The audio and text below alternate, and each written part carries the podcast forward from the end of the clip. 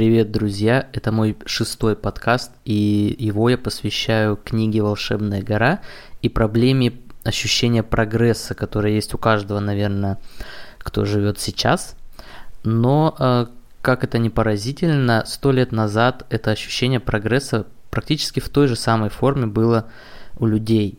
И что интересно, мы живем, думая, что далеко превзошли, далеко отошли от наших э, дедов, прадедов, но на самом деле это не так.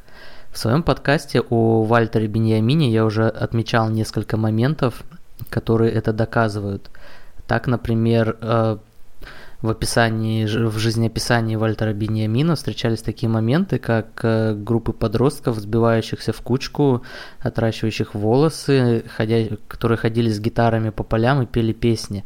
Это достаточно нам знакомо по временам хиппи, в России нам это знакомо еще и по 80-м, 90-м годам.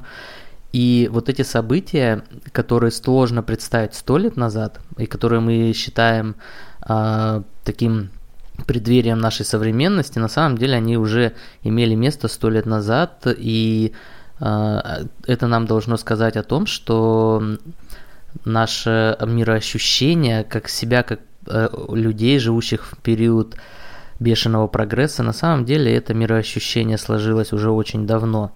Почему это важно понять? Потому что мы оцениваем некоторые идеи, некоторые события, течения времени именно с этой позиции прогресса, в котором мы живем. А, взять хотя бы, ну вот часто мне встречаются такие высказывания о том, что, например, марксизм устарел, сейчас уже все изменилось, сейчас уже все по-другому. Маркс был 150 лет назад, назад, а сейчас уже все совершенно по-другому, и его идеи применять нельзя. Но на самом деле не так уж и сильно все изменилось за последний век. И э, книга э, Томаса Мана «Волшебная гора» этому подтверждение. Вообще, это, надо отметить, самая скучная или одна из самых скучных книг, которые я прочитал, и я не могу ее охарактеризовать положительно или уж тем более посоветовать читать, но тем не менее, в этой книге есть интересные моменты.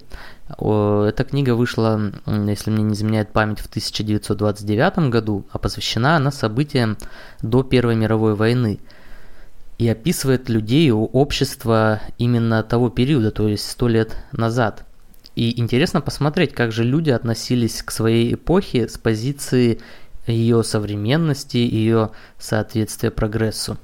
Я сделаю несколько цитат, зачитаю из книги и постараюсь вам показать, что а, мы в своем развитии не так уж и далеко ушли. Мои цитаты будут в основном из главы «Демон тупоумия», и если вы захотите почитать все-таки «Волшебную гору», то можно ограничиться именно этой главой. А, в этой главе герой, главный герой, осознает себя уже долгое время находящимся в санатории, он уже от всего устал, э, хочет новых впечатлений, и вот он об этом говорит не только э, применительно к себе, но и к, к тем, кто вместе с ним живет в санатории. Итак, вот несколько цитат. Первая цитата будет посвящена фотографии. И мы ее обсудим. Сначала я ее зачитаю, а затем мы ее обсудим. Все обитатели санатория были очень заняты. Предавались самым разнообразным видам деятельности – но время от времени одно из этих занятий вырождалось, становилось модной одержимостью, и все фанатически начинали предаваться ей. Так, например, любительское фотографирование играло далеко не последнюю роль в развлечениях берговских пациентов. И уже дважды на памяти Ганса Кастерпа, это главный герой, а, уже, на, уже дважды на памяти Ганса Кастерпа страсть к фотографированию становилась на многие недели и месяцы каким-то всеобщим помешательством – причем не оставалось ни одного человека, который бы с озабоченным видом не опускал голову над камерой, прижатой к грудной клетке, не щелкал бы затвором. А потом пациенты во время трапез без конца передавали друг другу снимки.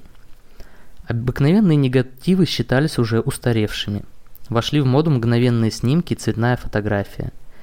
И все рассматривали карточки, на которых люди, ошарашенные вспышкой магния, с землистыми, сведенными судорогой лицами, бессмысленно смотрели перед собой осоловелым взглядом и напоминали трупы, которых посадили на стулья, не закрыв им глаза.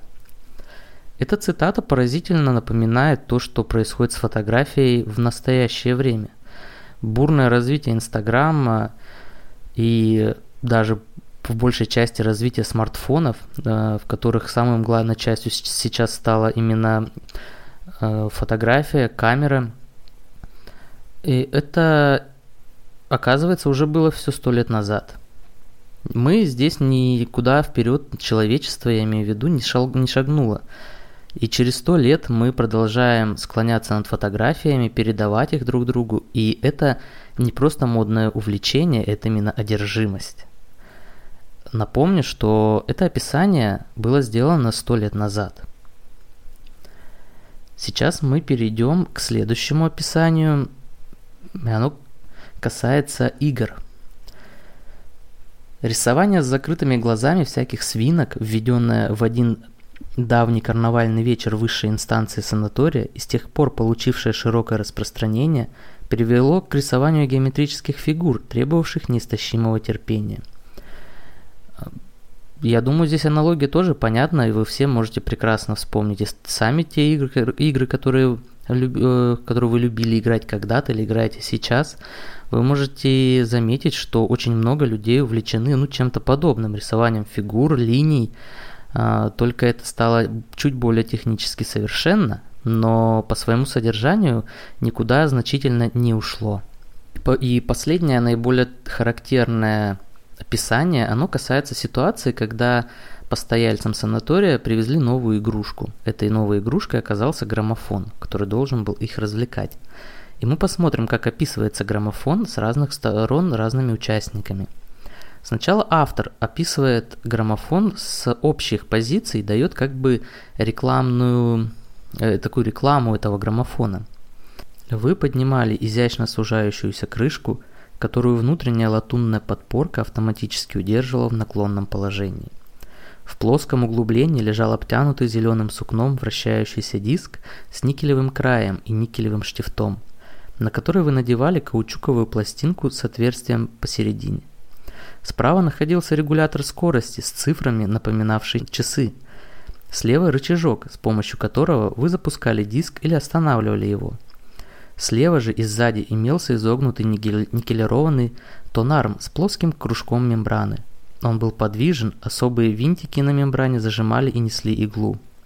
Спереди были двустворчатые дверцы, которые открывались, а за ними вы видели конструкцию из черного дерева, напоминавшую жалюзи и состоящую из косых планок.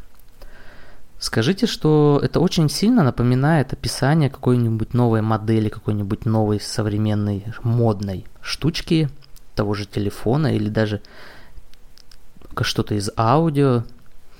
И мы тоже здесь видим, что не так далеко отошли от э, того, как относились к техническим новинкам сто лет назад. Вот как видит доктор, э, глава санатория, тот же самый граммофон. «Новинка», — заявил также вошедший в комнату Гафрат. «Последнее достижение, дети мои. Да, первый сорт, лучше не бывает».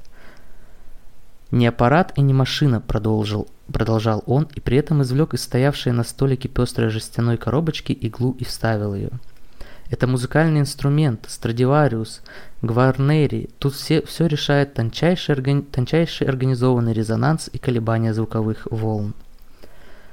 А теперь посмотрим, как видит граммофон уже публика, слушатели, постояльцы санатория.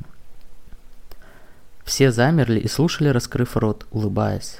Рулады деревянных духовых инструментов звучали так чисто и естественно, что люди ушам своим не верили. Скрипка – прелюдировавшая совсем одна, показалась чем-то прямо фантастическим. Слышны были удары смычка, тремоло грифа, сладостно скользящие переходы из одной позиции в другую.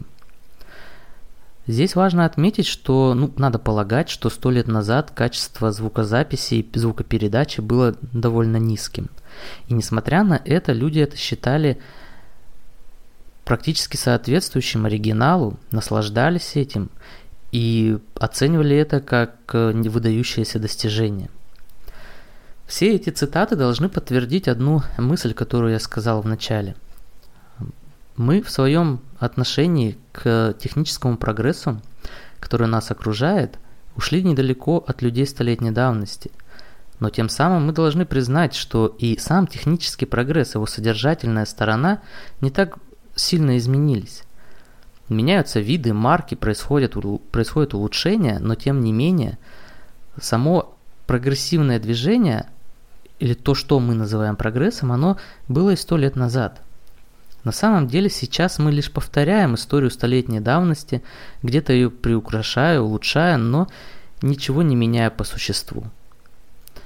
Я не хочу сейчас делать из этого никаких выводов, я хочу, чтобы вы просто задумались над тем, что многое из того, что мы ощущаем как новинка, как новинку, на самом деле было уже очень давно. И вот эту мысль необходимо себе усвоить и уловить, потому что за идеей прогресса зачастую прячется действительность, в которой мир стоит на месте и достаточно уже давно – Серьезных, серьезного развития в науке, в технике за последние сто лет не произошло, как бы нам ни говорили обратное. За это время мы что-то улучшаем, да, появляется что-то новое, но и это новое не всего лишь улучшение. Вот с этой мыслью я вас оставляю. Это моя небольшая зарисовочка. И она предваряет мой большой подкаст, который я в скором времени выложу. Э, он будет посвящен тому, как человек должен читать умные книги. Так что ждите, а пока ставьте лайки, делайте репосты под этим подкастом. Всем спасибо, до свидания.